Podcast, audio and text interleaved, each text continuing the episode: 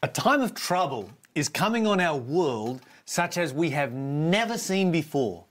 A time of trouble that will unleash terrible catastrophe and be relentless in its fury. Why do Christians who know this face it with such confidence? What is the secret of surviving the coming crisis? Good evening, everyone, and welcome to the end of the End of Time series. My name is Charissa, and what a wonderful journey we have had together over the last few weeks studying the Bible and this very relevant topic on the end of time.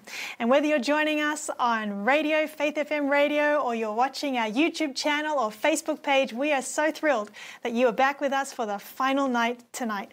And if you've missed any presentations, please know they're all going up on our website, they'll stay up on our YouTube channel and Facebook page so you can go back and watch them. And while I'm there, I just want to encourage you if you haven't already, subscribe to our uh, YouTube channel, hit the bell, and subscribe to our Facebook page. Whatever you do, you know what it is, so that you do not miss any future programs that come from the end.digital. Before we continue with tonight's presentation, I do want to remind you that after the presentation, we will have an opportunity to feed your questions through to Lyle. So make use of the comments, uh, comments comment section if you're watching on YouTube or Facebook, and then we will put them to him after the presentation. So let's sit back now and listen as Lyle presents on surviving the end. False prophets will arise and deceive many. Nation will rise against nation. There will be droughts, pandemics, and earthquakes. When these things begin to happen, look up and lift up your heads because your redemption is near.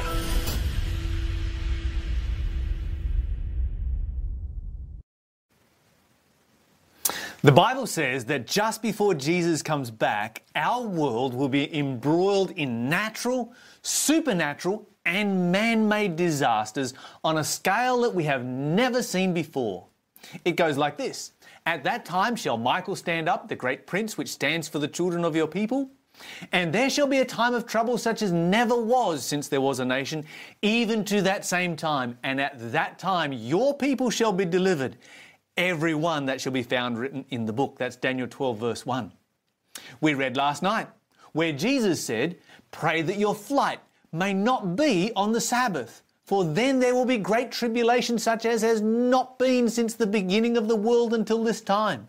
No, nor ever shall be. And unless those days were shortened, no flesh would be saved. But for the elect's sake, those days will be shortened. That's Matthew 24, 20 to 22. And then we turn to Revelation, that great book at the end of the Bible that details so much about the last days. We find word picture after word picture describing truly cataclysmic events. Try this one. I beheld when he opened the sixth seal, and lo, there was a great earthquake, and the sun became black as sackcloth of hair. And the moon became like blood, and the stars of heaven fell to the earth as a fig casts her untimely figs when she is shaken of a mighty wind. And the heaven departed as a scroll when it is rolled together, and every mountain and island were moved out of their places. And the kings of the earth, and the great men, and the rich men, and the chief captains, and the mighty men, and every bondman and every free man hid themselves in the dens and the rocks of the mountains, said to the mountains and rocks, Fall on us, and hide us from the face of him that sits on the throne and from the wrath of the Lamb, for the great day of his wrath has come. And who shall be able to stand? That was Revelation 6 12 to 17. And these are just the supernatural events. Think of the possibilities for natural and man made disasters that we're already facing. Just yesterday, it was announced that scientists have discovered the composition of a COVID variant that could exist 600 times more lethal than the Delta variant. What would happen if that one formed itself and then let go in the community? Could humanity survive it at all? Is there an immune system or vaccine anywhere on the planet strong enough to combat such a thing? But really, when we try to think about all these things, who can we really trust? It feels like the experts are constantly changing their opinions. Think about it. A few years ago, we were told Brexit would never happen. And then it did. The ex- experts told us there was a 99% chance Trump would lose his, uh, his first election, and he won it. Then it was ScoMo's turn. He faced an election that the pundits and the wiseheads told us would be a landslide for the opposition, and that didn't happen. And of course, all this was because of foreign meddling, the Russians were to blame, or some other foreign power. Except after years of research and wasted money, we found out they weren't. Then Trump told us that the COVID virus originated in the Wuhan lab, and that was laughed to scorn until Biden told us the same thing and we believed it. Then we had the masks. Do wear masks. Don't wear masks. Then three months later, back to wearing masks again. Lockdowns were good. Then lockdowns were xenophobic, and then they were good again. But some of the politicians who push for lockdowns don't seem to see the necessity of lockdowns as they try, uh, as they try and travel freely and with no and with impunity. So, do they even believe their own research? The next thing we were hit with was that everything we had been taught in science through the expensive 12 plus however many years of the education we received was entirely wrong. We'd been taught the scientific method, which was based around what was observable, testable, and repeatable. It made sense and it gave us a sense of security. We could understand our world because of the empirical method of the reality of science. Then we were told that was all wrong. Biology had failed, and rather than there being two observable genders, there was an infinite number of possibilities. And rather than what was observable being real, reality actually resided in your head. You could decide for yourself what was real, and then force everyone else to accept it. After all, you were God. Who should, be who should anyone be telling you what you were except yourself? I could literally go on and on.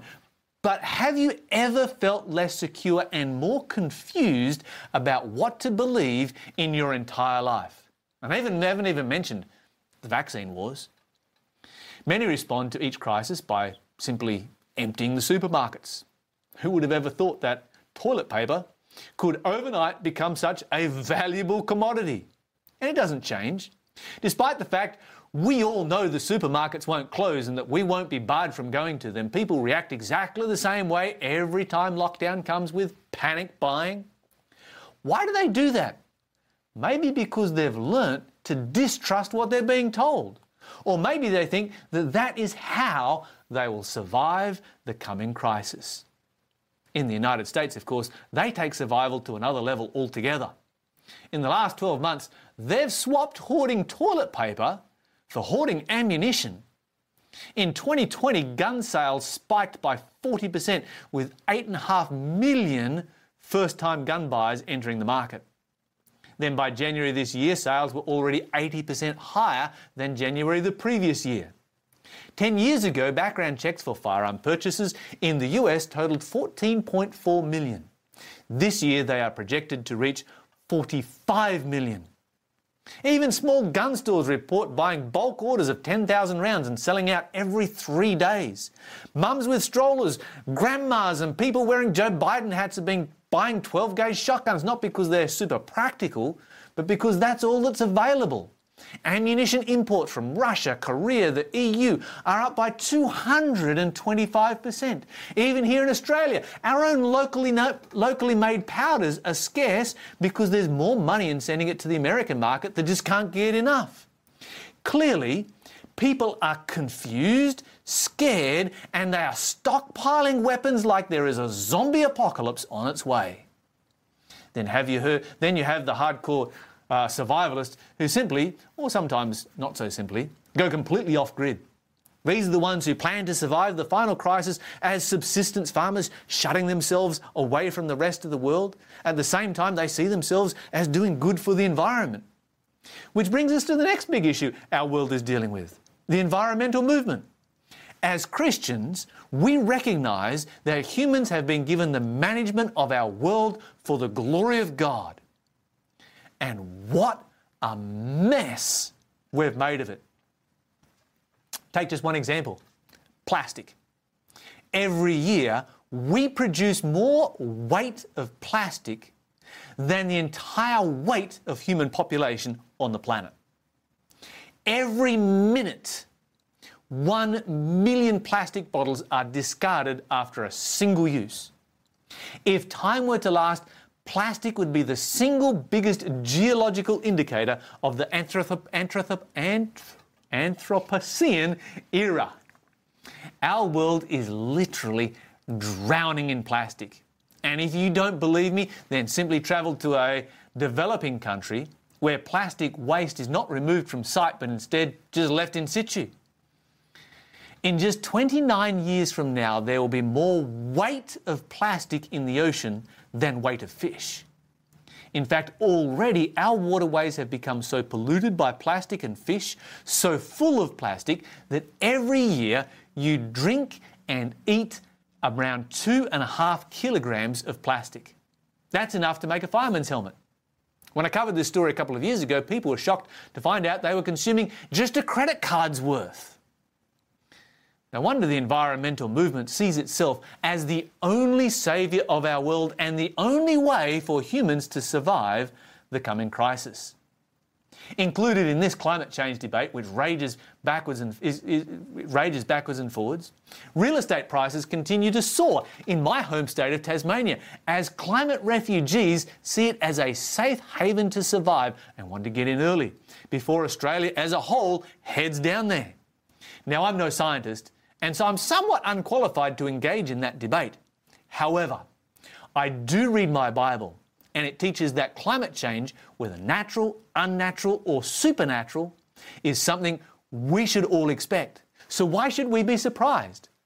Now, whether you are trying to figure out the pandemic, buying guns, moving to the bush, campaigning for climate change, or emigrating to Tasmania, our world has become focused on methods for surviving the coming crisis. But of course, we shouldn't discount the good that is happening as well. It's great to live in the country, be more self sufficient, and grow your own food. This is a dream lifestyle for many people, myself included. Not only will your physical health be better, but your mental and spiritual health will be better as well. It's fantastic to reduce pollution, recycle more, use less plastic, reduce your carbon footprint. And if you want to move to Tasmania, it's a great place. I grew up there, so go for it. And as far as the pandemic goes, all the methods put forward have a level of effectiveness, and none of us want to catch it. So these are all things we can we should do if we can. However, when I read what my Bible says about the end of time, none of them will be enough for us to survive the final crisis. They will certainly dramatically ease the impact of the initial crisis, some of what is coming, but you will need far more than these contingency plans to make it through. Consider the seven last plagues for a moment. Starts with a pandemic of painful sores, the rivers and oceans turning to blood, the sun scorching the earth with great heat, other portions of the earth covered by an unnatural darkness, the total religio political collapse of the world, an earthquake in which entire mountain ranges and archipelagos vanish, storms so powerful they create hailstones the size of, size of watermelons. Isn't it fascinating that Christians actually know all this stuff and yet are the most optimistic and hopeful people on the planet? Why is it, as Christians, when we know more detail about the future disasters coming on this earth, that we can have so much confidence and faith in our ability to survive? Is it because we have better stockpiles of toilet paper than anyone else? Or better off grid skills? Of course not. We all know those items won't get us through what's coming, and so what will? Well, the Bible does describe exactly how we can survive the end of time. In fact, there's a whole chapter dedicated to it. It's found in Psalms 91. It would be well worth memorizing. But here's a few highlights for you. He that lives in the secret place of the Most High shall abide under the shadow of the Almighty. Surely he shall deliver you from the snare of the fowler and from the terrible disease. He shall cover you with his feathers, and under his wings you shall trust. His truth shall be your shield. You shall not be afraid of the terror by night, nor for the arrow or bullet that flies by day, nor for the pandemic that walks in the darkness, nor for the destruction that wastes at noonday. A thousand shall fall at your side, and ten thousand at your right hand, but no plague shall come near you. Only with your eyes shall you behold and see the reward of the wicked. That's Psalms 91. Clearly, the place to be hiding when all this happens is under the shadow of the Almighty. And the good thing is, we have seen how God has done this in the past. Look how He protected Noah or the Israelites in the wilderness. These people went through some torrid experiences, but God never left their side. Then I think of the three worthies in the fiery furnace. That wouldn't have been fun. But did God abandon them? No. He came and stood right there with them. Paul lists a long stream of trials that he faced and yet was never abandoned by God. And God will never desert us either. He says, I will never leave you nor forsake you. Tonight, Charissa and I will share with you how to hide under the shadow of the Almighty and the secret to surviving the end of time. What a subject to finish on. yeah, couldn't pick a better one. This is Oh, definitely this is uh, epic. this is going to be amazing. This is epic.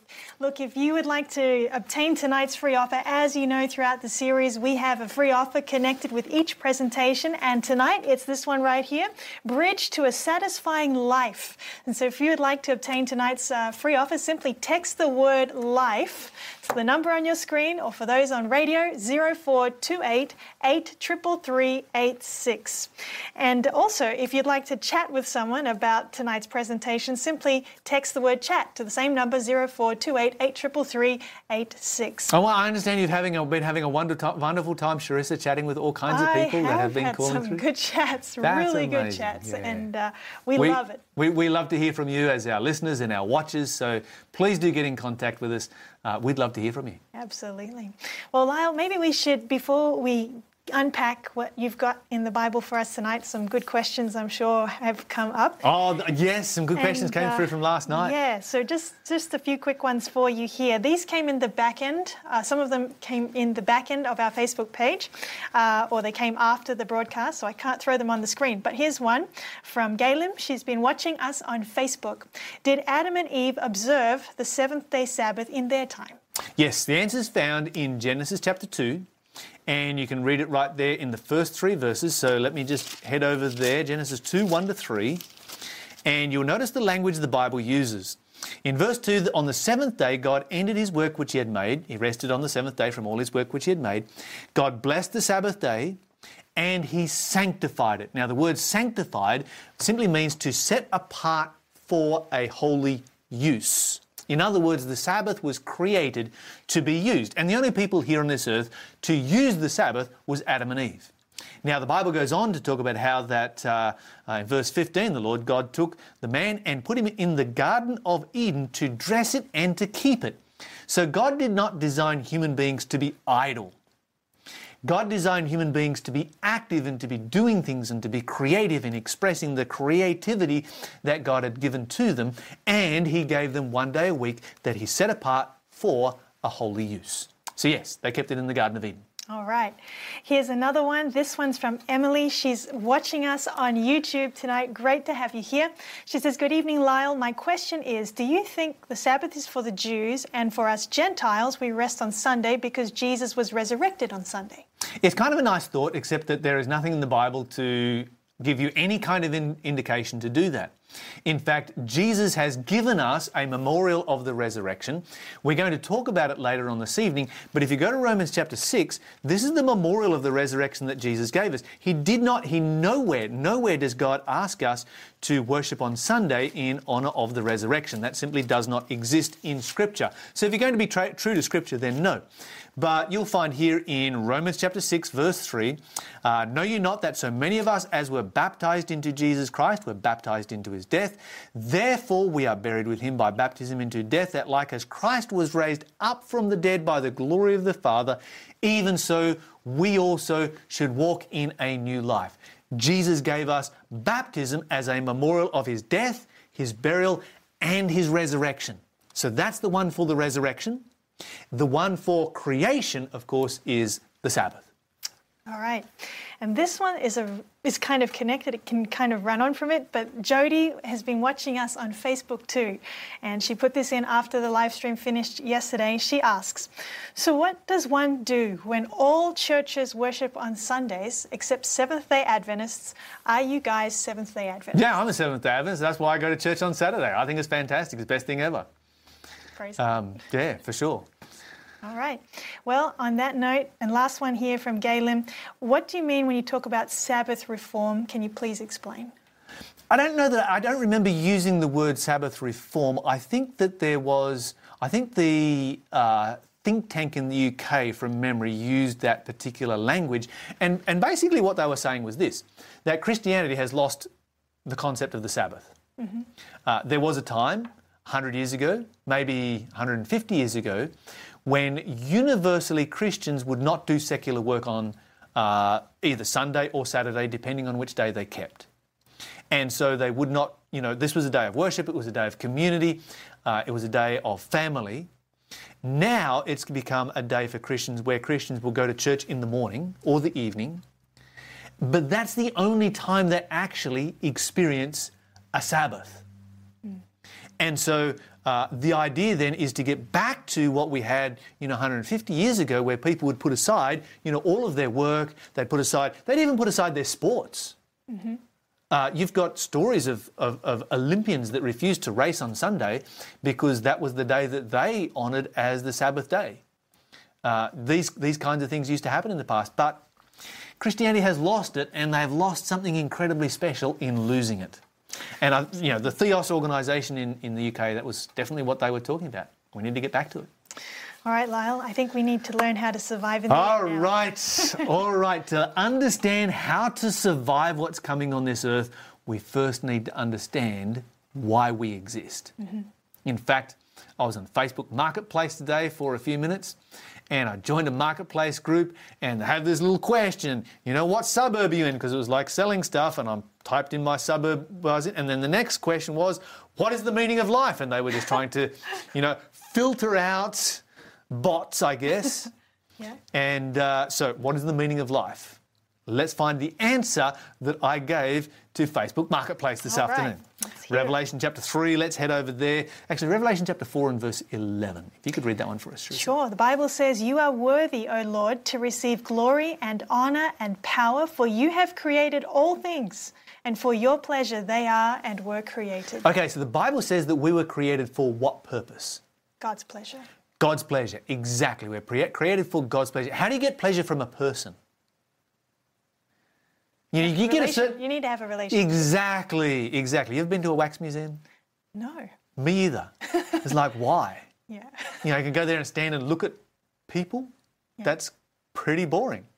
I would much rather, you know, go to, you know, visit Justin and yourself and sit down and have a meal together because then we could actually have a relationship and have a friendship together. That would be way more interesting. Now, for those of you who enjoy wax museums, go for it. It's just not my thing. Yeah.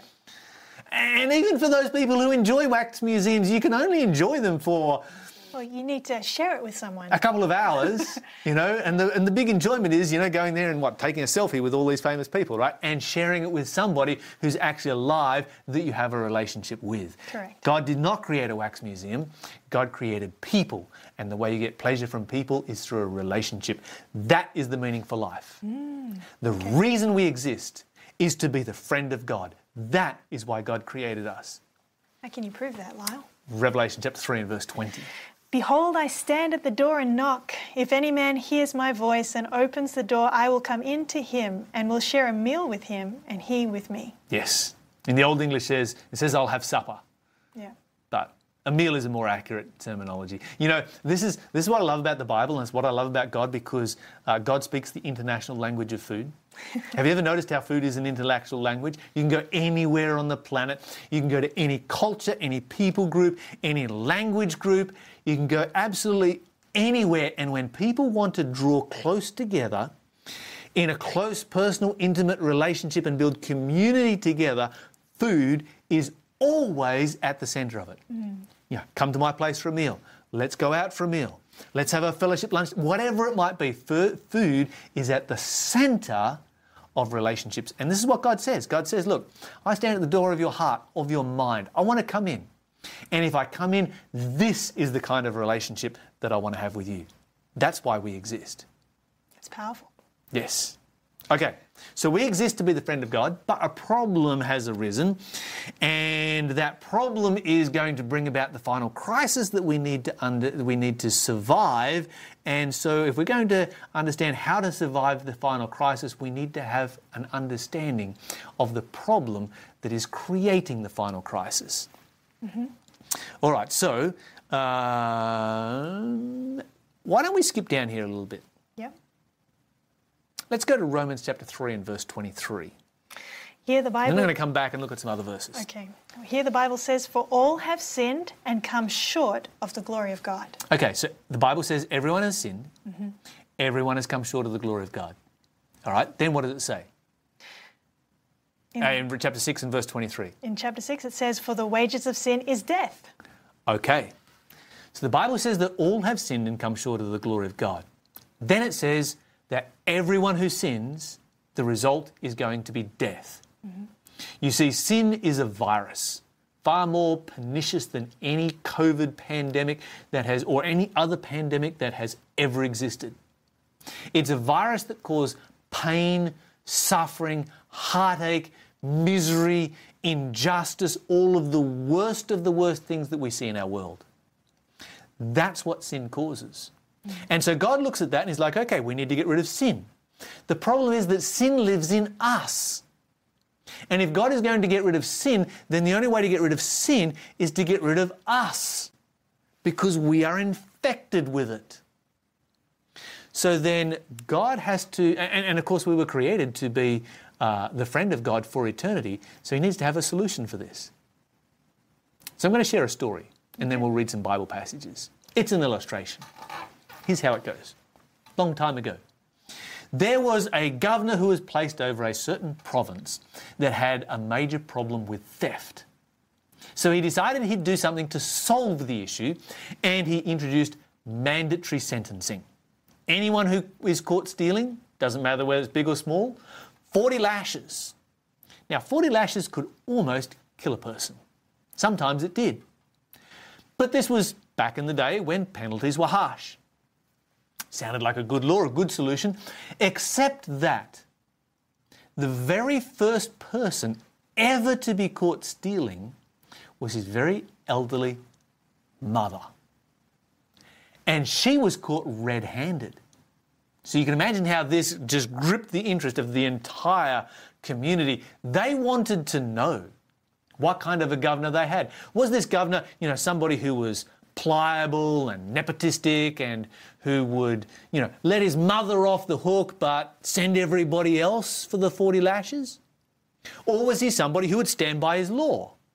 But if he stood by his law, then was he somebody so heartless and cold and cruel that he would kill his own mother just to maintain a law that he'd made and support his own ego? You can see how it gripped everybody's attention. They all turned up on the day that the sentence was to be carried out. They all gathered in the town square because that's how things were done back in the day.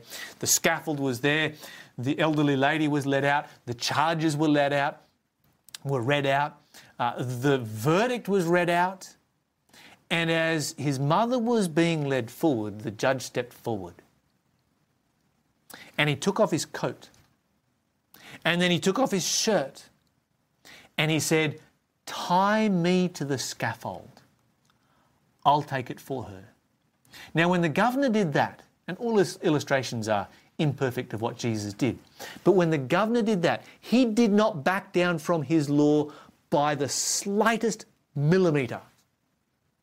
Not only that, but he paid the penalty of that law. And so he was 100% just.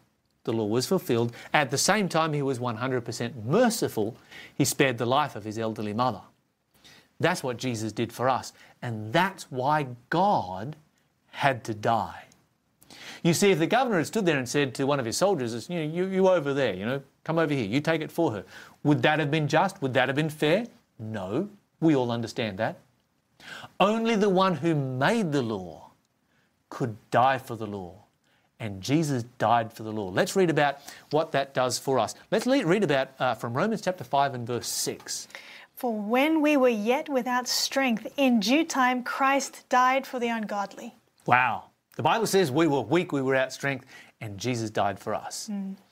Next verse, verse 8. Verse 8, just a couple down, says, While we were yet sinners, Christ died for us. Okay, so it, Paul begins and he begins, he starts off kind of nice. It's like, while you were weak, Jesus died for you. Then he raises the bar. While you were actually, you know, you weren't just weak, you guys were sinners, and Jesus died for you. Then he raises it one step further. Next verse, verse 10. For if, when we were enemies, we were reconciled to God by the death of his Son, much more, being reconciled, we shall be saved by his life. Wow. So Jesus, Jesus, the, the Bible comes to us and says, you know, you guys were weak, and so Jesus died for you. Then it says, actually, in reality, you were sinners. Okay, that's bad enough. All right, let me just let me just lay it out how it is. You were the enemies of God. You were in opposition to God, and God came. Jesus came and died for his enemies. That's a lot of love. This was different from the governor's mother's story, in which he died for his mother, who we would expect him to love. No, this was somebody who died for their most avowed enemies because when we sin, we set ourselves up as being the enemies of God. Mm. All right, so we're starting to unpack this. Yes. We've got a few we've got a few principles under our belt. First of all, this is what we find. We were created to be the friend of God for eternity. That's the reason for our existence. Then we find we've all sinned. And so that's a problem because now that relationship with God, it's gone. Mm-hmm. It's over. That's been broken, and God can't have that anymore. So God comes up with a solution, and his solution is to give his life in our place. All right, we need to find out how we actually tap into that so that we can find out how to survive what's coming on our world. But before we do, let's take some questions. Sure. All right. Let's check them here because they are building up. All right. Some about tonight's presentation before, and this is from Enhiki, and he is watching us on YouTube tonight. It's great to have you here. He's asking if the world is ending, why should I take care of the environment? Okay, so it's a little bit like this. Think about this. Uh, if, uh, let's say you lend me your car, all right, uh, do I have a right to go and, you know, take your nice, bright, shiny Camry and just drive it through the bush and get all kinds of dents and scratches and No. beat it up? no, no, no. No. Charissa really likes her car. okay, I don't have that right. Why? It's not mine. Yeah. It doesn't belong to me. But what about if you came to me and said, you can borrow this car for the next month. At the end of the month, I'm selling it to, or I'm giving it to uh, a wrecking yard, and they're going to, you know, pull it apart for pieces. Do I then have the right to take it through the bush and to beat it up and scratch it and treat it however I want? Yes. No. Oh. Still not my car. Oh, okay. Well, if it's okay, yep. no. Yes, you see, it's still not my car. because it is not my car, I never have the right to mistreat it, regardless of what the future holds for that car. And because this is God's world, we never have the right to mistreat it, regardless of what the future is for this world. God has entrusted it into our care to keep it in the best possible condition for His glory and honor. Mm-hmm. And you know, our world is an amazing place.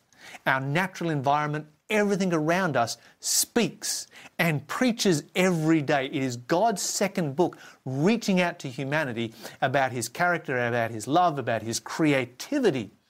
It is lavish. Creation is lavish and extravagant, way beyond the requirements, infinitely beyond the requirements of the evolutionary process. Why? Because God is creative and He gets excited over creativity and He loves those things. Why would we go and destroy God's second book? If we wouldn't destroy this one, because the reality is we won't need this one when Jesus comes back. So if we won't destroy this one, then neither should we do should we destroy the one that uh, is our natural environment. All right. I just got a message here from someone saying they're not going to lend their car to me. So No, you can lend it to Charissa, just don't lend it to me. All right. Um, so you actually answered another person's comment there, which was, "Are we not called to be stewards of this world? So we Yes. should be mindful." So you've answered. Absolutely. All right, very good. Absolutely. Here is another question. Uh, this one is from Sparrow, watching us on Facebook. She's Are we going to question with Sparrow every night? she's she's onto it. All right, here's the question: Will there be more pandemics after this COVID and Delta strain? Okay, so let me just uh, read to you what the Bible says from Matthew chapter 24. And there are a number of different passages that speak about this. Um, we read there are several passages in Psalms 91 that talk about uh, pandemics and diseases and pestilences at the end of time. Um, let's go here to, and of course, you've got one of them in the seven last plagues. Uh, you've got a massive pandemic right there. So, yes, uh, COVID is not the end, don't worry. But then again, you know, everybody gets freaked out because, like, oh, the end of the world has come because of COVID, and what happens if there's another one? And Christians are like, yeah, it's all right, it's all good, you know. God's got this under control. Okay, where, where are we reading here? Uh, Matthew 24, uh, verse 6 You will hear wars and rumours of wars. Do not be troubled. These things must come to pass. The end is not yet. Nation will rise against nation, kingdom against kingdom. There will be famines and pestilences. That's another word for pandemics. Pestilences, plural, and earthquakes in diverse places. So the Bible says there will be more than one panic, pandemic. There are more to come. All right. But don't be discouraged because the good thing is that there is not just pandemics coming, there is Jesus coming. That's, Amen. that's the message we That's have here this evening. All right, maybe just one more now. Yes. And this one's from Brett on YouTube. Good to have you, Brett.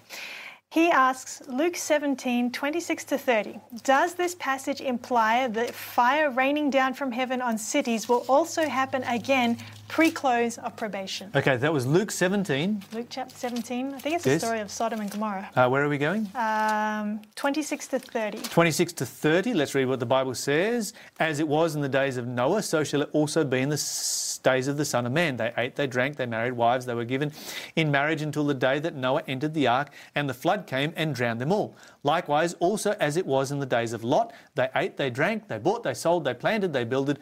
But the same day that Lot went out of Sodom, it rained fire and brimstone from heaven and destroyed them all. The answer to this question is yes. And you find it in more detail in 2 Peter chapter 3. Let's go over there. 2 Peter chapter 3 and verse 10, where it says, But the day of the Lord will come as a thief in the night, in which the heavens will pass away with a great noise, the elements shall melt with fervent heat, the earth also and the works that are therein shall be burned up. The Bible says that when God comes back, there will be a fire devouring before him. It will be very tempestuous around about him. So, yes, this will happen at the return of Jesus Christ.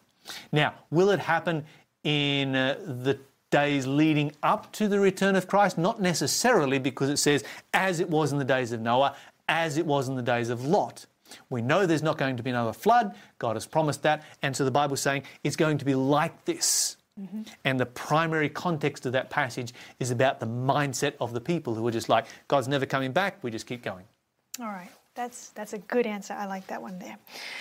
Let's get back to our Bible study. Let's get back to that. Where did we get up to? Let me just uh, find where we're telling us how we've received the benefit Yes. of God's amazing grace and Yes. salvation. Why we were sinners, why we were weak, why we we were enemies. How do we how do we get the benefit of what Jesus has done for us?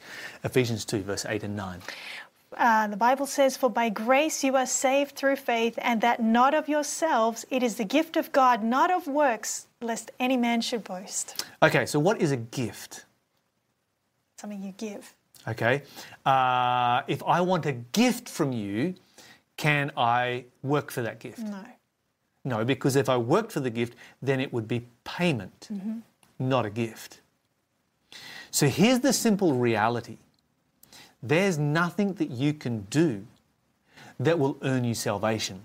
In fact, I think we have a question about that somewhere in our uh, that came through after the program last night.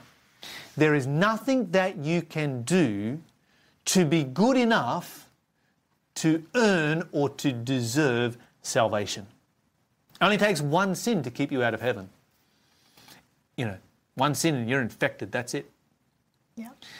Salvation is a gift, and that gift is the grace of God. Uh, some people define grace as the unmerited or undeserved favour of God. I simply define it define it as the power by which God saves us. The Bible says, For you are saved by grace. Therefore, grace is the power by which God saves us. Mm.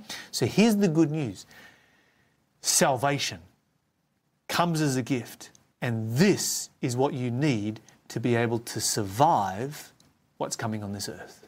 If you have that gift of salvation, you have nothing to fear. Wow.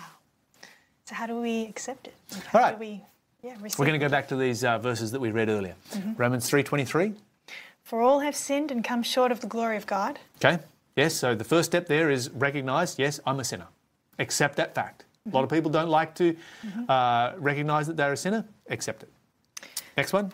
For uh, we were read before Romans 6:23 for the wages of sin is death. Okay, so along with the fact that accept it, when you accept that you're a sinner, you accept that you are condemned to die. You're under the death penalty. So there's your first start. Just accept I am a sinner condemned to death. Step one. Step two. Uh, you want me to go to Yep. First John chapter one verse 1 nine. John chapter 1 verse 9. If we confess our sins, he is faithful and just to forgive us our sins and to cleanse us from all unrighteousness. Okay, this is really simple, guys. Accept you're a, accept that you are a sinner condemned to death. Confess your sins, and the Bible says Jesus will cleanse you from all unrighteousness. There's the sin problem gone. That's the second step. Step three, last one. That's uh, Romans 6, verse 16. Sure.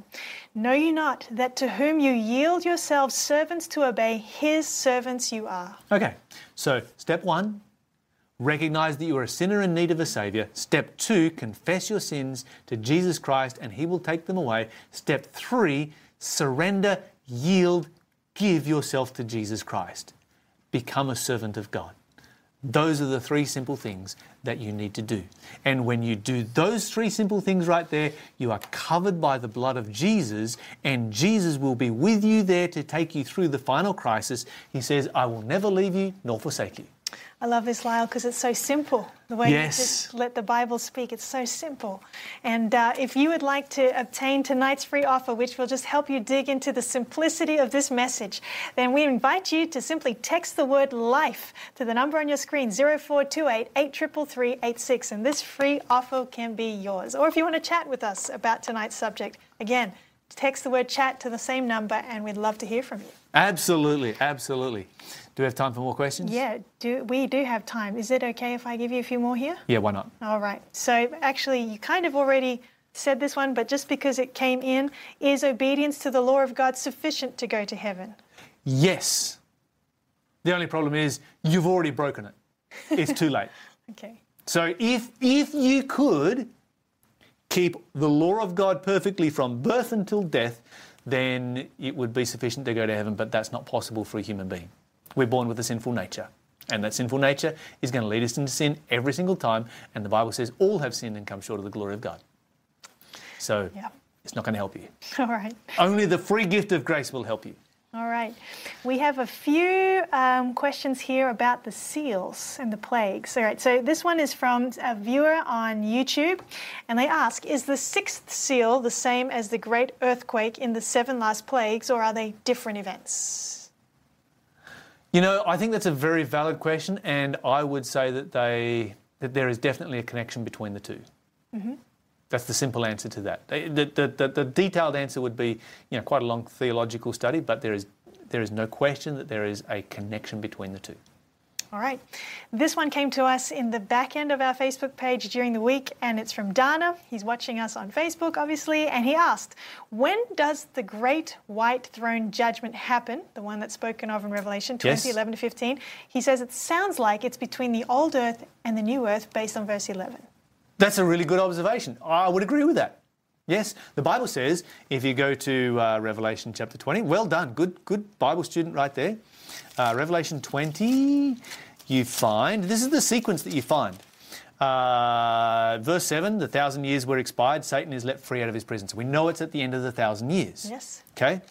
Um, they go up on the surface of the earth and they surround the city, and the great white throne judgment takes place, and fire comes down from heaven and devours them. The Bible says that's the second death.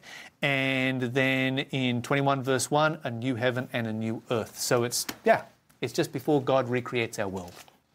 Great. Great Here- to have some Bible Oh. They're, they're, they're just nailing it here. Yeah, we do. All right, this one is a good one too. It is from Chris on YouTube, and he's asking, What is the duration of the seven last plagues? Good question. Very good question. I don't know. The Bible answer. says the Bible says in one hour. The Bible says in half an hour. Uh, the Bible says in a day. All of those words there are not given to us to give a specific time period. They are given to indicate a short amount of time. Mm-hmm. So we don't know. All right. I'm glad it's a short amount of time, and the Bible says that it will be cut short in righteousness because if it went its full allotted length of time, no one would survive. Great. Voila, uh, we can hit the Bible study again. Yes, let's do it. All right. So what do we have to do? Well, we need to know what we do once we've committed our lives to Jesus. Okay, is there anything left to do? All right. Yes, there is. And that is to formalize the connection. And it's kind of like, you know, here on this here on this earth we have we have celebrations to formalize certain things.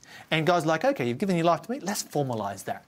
Let's have a really special uh, event to formalize that. It's a little bit like uh, when you met your husband, uh, Justin, and you fell in love with each other and you decided to formalize that relationship and you had a wedding. Okay? Before COVID. Yes. Oh, I love that. Quite a while before COVID. Well done. You got to have a pre-COVID wedding. Some people can still remember those. Yes. Uh, all right. So how does God, how does Jesus invite us to formalize the decision we've made to become His servant? Uh, why don't you read for us John chapter three and verse uh, five? Jesus answered and said unto him, Truly, truly, I say unto you, except a man be born again, he cannot see the kingdom of God. Except a man be born of water and of the Spirit, he cannot enter into the kingdom of God. So the Bible talks here about being born again, and this is a very simple thing. When we, conf- when we admit that we are a sinner in need of a Saviour, when we confess our sins to Jesus Christ, uh, and we surrender our life to Him, give our life to Him, the Bible says the Holy Spirit is going to come into our heart, into our mind, and change us, and we're going to become a different person. That's being born again. If you, you know, if you went into your mother's womb and you came out again, you would be a different person. Okay, born again. And so then Jesus says, okay, you need to be born. Um, you need to be born of the Spirit. That means being born of the Spirit. The Holy Spirit comes in, and then, having experienced that, be born of water. So, what does it mean to be born of water? Uh, Mark chapter 16, verse 16. He that believeth and is baptized shall be saved. There it is, as simple as that. What does Jesus say? He who believes and is baptized. So Jesus invites us not just to believe in him, but to formalize that connection with a very special ceremony. It's called the baptism ceremony. And it's so special that Jesus himself gave us an example of celebrating one of these baptismal ceremonies himself when he was on earth about 30 years old. Um, let's skip down to let's skip down to Mark chapter 1 and verse 9 and 10. And it came to pass in those days that Jesus came from Nazareth of Galilee and was baptized by John in the Jordan. And straightway coming up out of the water, he saw the heavens opened and the Spirit like a dove descending upon him. There you go. Yeah. Okay, so Jesus went to the Jordan River. He set us an example. You can never do anything greater than follow the example of Jesus. And the Bible says that he got baptized right there in the Jordan River. There's a couple of questions here because some people say, well, you know, what about sprinkling or pouring or any that kind of thing? It's not found anywhere in the Bible. Another one of those missing Bible verses that we've been talking about. There's way too many missing Bible, Bible verses in Christianity. Uh, the Bible says that Jesus, uh, let me just read it here. Um, he was baptized. The word baptized there simply means immersed. He was immersed by John in the Jordan, not near it, not by it. Uh, straight away coming up out of the water. So previously he was down in the water. He saw the heavens open and the Spirit like a dove descending on it. It's very simple. Very. Yes. All right. So, okay, is there anything else that baptism is a symbolism of? yes, because we read a passage earlier from Romans chapter 6. Yeah, we did. It, repl- it, it related to uh, one of the questions we have. Let's read this again in verse 3 and 4. Romans chapter 6 says, Know you not that so many of us, as were baptized into Jesus Christ, were baptized into his death? Therefore, we are buried with him by baptism into death, that like as Christ was raised up from the dead by the glory of the Father, even so we also should walk in newness of life, knowing this, that our old man is crucified with him. And this is the symbolism of baptism. The symbolism of baptism is the new birth experience. When you are born again, you become a new person. And it's with baptism, it's like a death. You go down underneath the water, you stop breathing, you close your eyes. You know, we close people's eyes when they die, that kind of thing. Um, it's a perfect example of death. You can't be seen above the surface of the water because you're down under the water. You come back up, you start breathing, you open your eyes. It's just like resurrection. And it's symbolizing okay, the old me, the me that used to be, gone dead and buried, over. I'm making a fresh start in life right here. That's powerful. Absolutely. That's That's, what it symbolizes. news. And that's why Jesus got baptized in the way that he did, which is the only way that you find in the Bible. You get ba- ba- baptized in the water, not near the water. Well, maybe at this point I should just check because we have some questions that are related Let's take some questions and then we'll do one more um, verse All right. to so finish off with at the end. Here is the question from Secret Stratagems, right on topic. He's, he- they're watching on YouTube. Good to have you. So, if I need to be baptized in order to be saved, isn't that works? No, that's not works at all. This is this is your love response to God. You see, it works like this. This is a really good. This is, I'm, I'm glad that this was one was raised actually. Obedience is how we demonstrate, or how how we yeah how we demonstrate the fact that our life has been changed. Okay, so if we love God, and if God has changed our life, we will do what we what God says. We don't do the works to be saved, but because we are saved. We're not saved by doing the works. But then when you turn that around and look at it from the other direction, can you be lost by doing bad works? Absolutely. And why is that? Why is it that the Bible says that we are judged by our works if we are saved by grace? The answer is that the works demonstrate where our heart is. They are a public demonstration of where our heart is at. We can't be saved by our works, but if we if we come to God and say, "Yes, I will. Uh, please forgive me of my sins. I give myself to you, but I'm not going to do anything you say," then that demonstrates that we haven't actually received salvation. We haven't received the, the grace of God, and we don't love God because we don't love God enough to do what He says. The works then are a demonstration of the fact that we're saved. And this is one of the things that God says. God, God asks us to do lots of things once we've given our life to Him. Baptism is one of them. Mm-hmm. But you know, God asks us to keep His Ten Commandments. But this is all once we have given our lives to Him and is a love response to God because of that. Great answer. All right, here's another one. This is coming in straight from YouTube also. Jody is asking, what about children? Good question. Very good question. And this is one of the reasons you, you, you'll notice here in the Bible, Jesus was baptized as an adult. The prerequisites for baptism is that we need to know and understand what we're doing. God is not like one of these um, salesmen who just loves to get your signature on the bottom of a contract without reading the fine print. No, no, no, no. Notice what it says uh, in Mark chapter 16, verse 16, right there. He who believes and is baptized. A baby can't believe. But in Matthew 28, it says, Go you therefore and teach all nations and then baptize them. Yeah. A person should know what they're getting into and they should make the decision for themselves. And so Jesus' baptism covers for all those people who are either too young or too old or too infirm uh, to be baptized. But for the vast majority of people, why would you not want to? I mean, this is a fantastic. You've been to many baptisms, I've been to many baptisms. They're the greatest celebration ever. Yeah. You know, people don't complain over Christmas. Why would you complain over baptism? You know, this is time to get together and to celebrate. Much, you know, one of the biggest celebrations you'll ever have in your life. Absolutely. Uh, we have one here on a slightly different subject, but it's an important question. This is from Philip, also watching us on Facebook, and he's been regular. It's good to have you back, Philip. Who is going to preach the gospel of the 1,000 years? So, what's happening? Is there any gospel to be preached during the 1,000 years? That's an interesting question. Let me think about that for a moment. The Bible doesn't actually say. So, does that mean that the gospel message isn't going out during the thousand years? Well, I wouldn't say that either. So, because the Bible is silent, let me share my opinion. Okay. My opinion is that we'll still keep preaching the gospel. And the reason is that we have experienced God's grace in a way that the rest of the universe has never experienced it. Hmm. Imagine how they will want to know from us what was it like to experience the grace of God in your life? What was it like for God to convert you, to change you, to take you from being a life where you love to sin to being a life, a life where you love to obey God? So you're saying we'll be preaching this in heaven? Yeah, absolutely. Why not? Why would we stop? You know, we all have this amazing testimony. Why would we stop when we get to heaven? I think that's a great opportunity right there for us to just keep preaching. Amen. And and you just I'm just clarifying in case this is the questioner's perspective. Um, there's no one to preach to on this earth. No, no, that's right. That's on right. earth, there's, there's, no, there's nobody here alive on this earth. You can read that. Uh, we read that earlier in 2 Peter chapter 3 and verse 10. The day of the Lord will come as a thief in the night, in which the heavens will pass away. That's the atmosphere with a great noise. The elements will melt with fervent heat.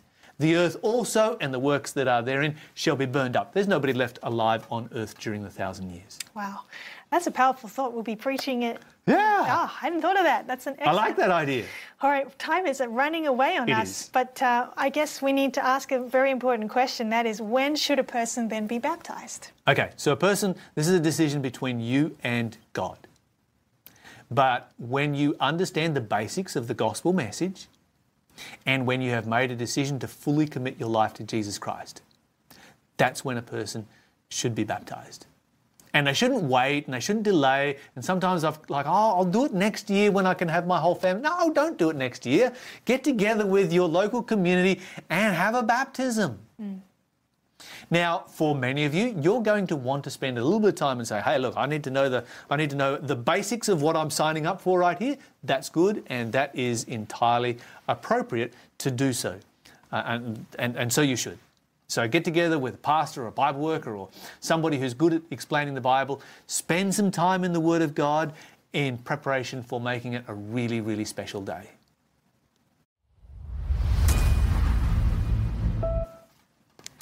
That was almost a false. Ending. Yeah, it was almost a false ending. I'm like, I'm on the last verse. I've been cut off We're, before the last we're last not verse. ending yet. All right, where are we up to? All right. Um, So- we should read this last verse, and we should we should finish up. We are out of time, so let's finish up. Okay. The last verse is Acts chapter 22 and verse 16, and this really does answer your question there. And now, what are you waiting for? Arise and be baptized and wash away your sins, calling on the name of the Lord. I was doing an evangelistic, I was involved in an evangelistic program one time where there was a woman attending who was 82 years old. She was quite frail, but she was so excited to give her life to Jesus Christ. And after that program was over, we'd organised for a baptism, and she was one of the people who wanted to be baptised on that day. And so she came all excited and all prepared. And there was a Bible worker there who had been studying with her. They took a photo together, they're standing there on the path just before the baptism. And then there was a crack, a, an expansion joint in the concrete. She tripped over and cracked her skull on the concrete. Mm. Now, that's not good for an elderly person, not good at all. And so immediately the ambulance was called, and when the ambulance arrived, she refused to get into the ambulance. She said, No, there is no way I'm getting into the ambulance. This is the day of my baptism. This is the best day of my life, and nothing is going to ruin it. So eventually, the paramedics kind of had no choice and they put her in a wheelchair and they're like, You better baptize this lady because we need to get her to the hospital. So four of us picked up, wheelchair and all, baptized that lady right then and there. She was determined. When I see a story like that, I just sort of stop and think. I read a passage like this. It says, What are you waiting for? Arise and be baptized. If that lady can do that with the headache that she had that day, what are you waiting for? Why won't you make a decision for baptism? Why don't you talk to us? Just simply check, text the word chat to 0428 833 386. That's our number. Simply send that word chat through. We would love to talk to you about facilitating a baptism for you wherever you are. Sending us, send us a message on Facebook or YouTube if you're somewhere else in the world, and we will make it happen for you. Every time we run these programs on the N.Digital, so many people give their lives to Jesus Christ and choose to be baptized. And it's one of the most exciting things that there is to be a part of. And so if you feel the Holy Spirit speaking to your heart right now, and you feel that conviction coming upon you, you know that's not coming from me. That's not coming from Charissa.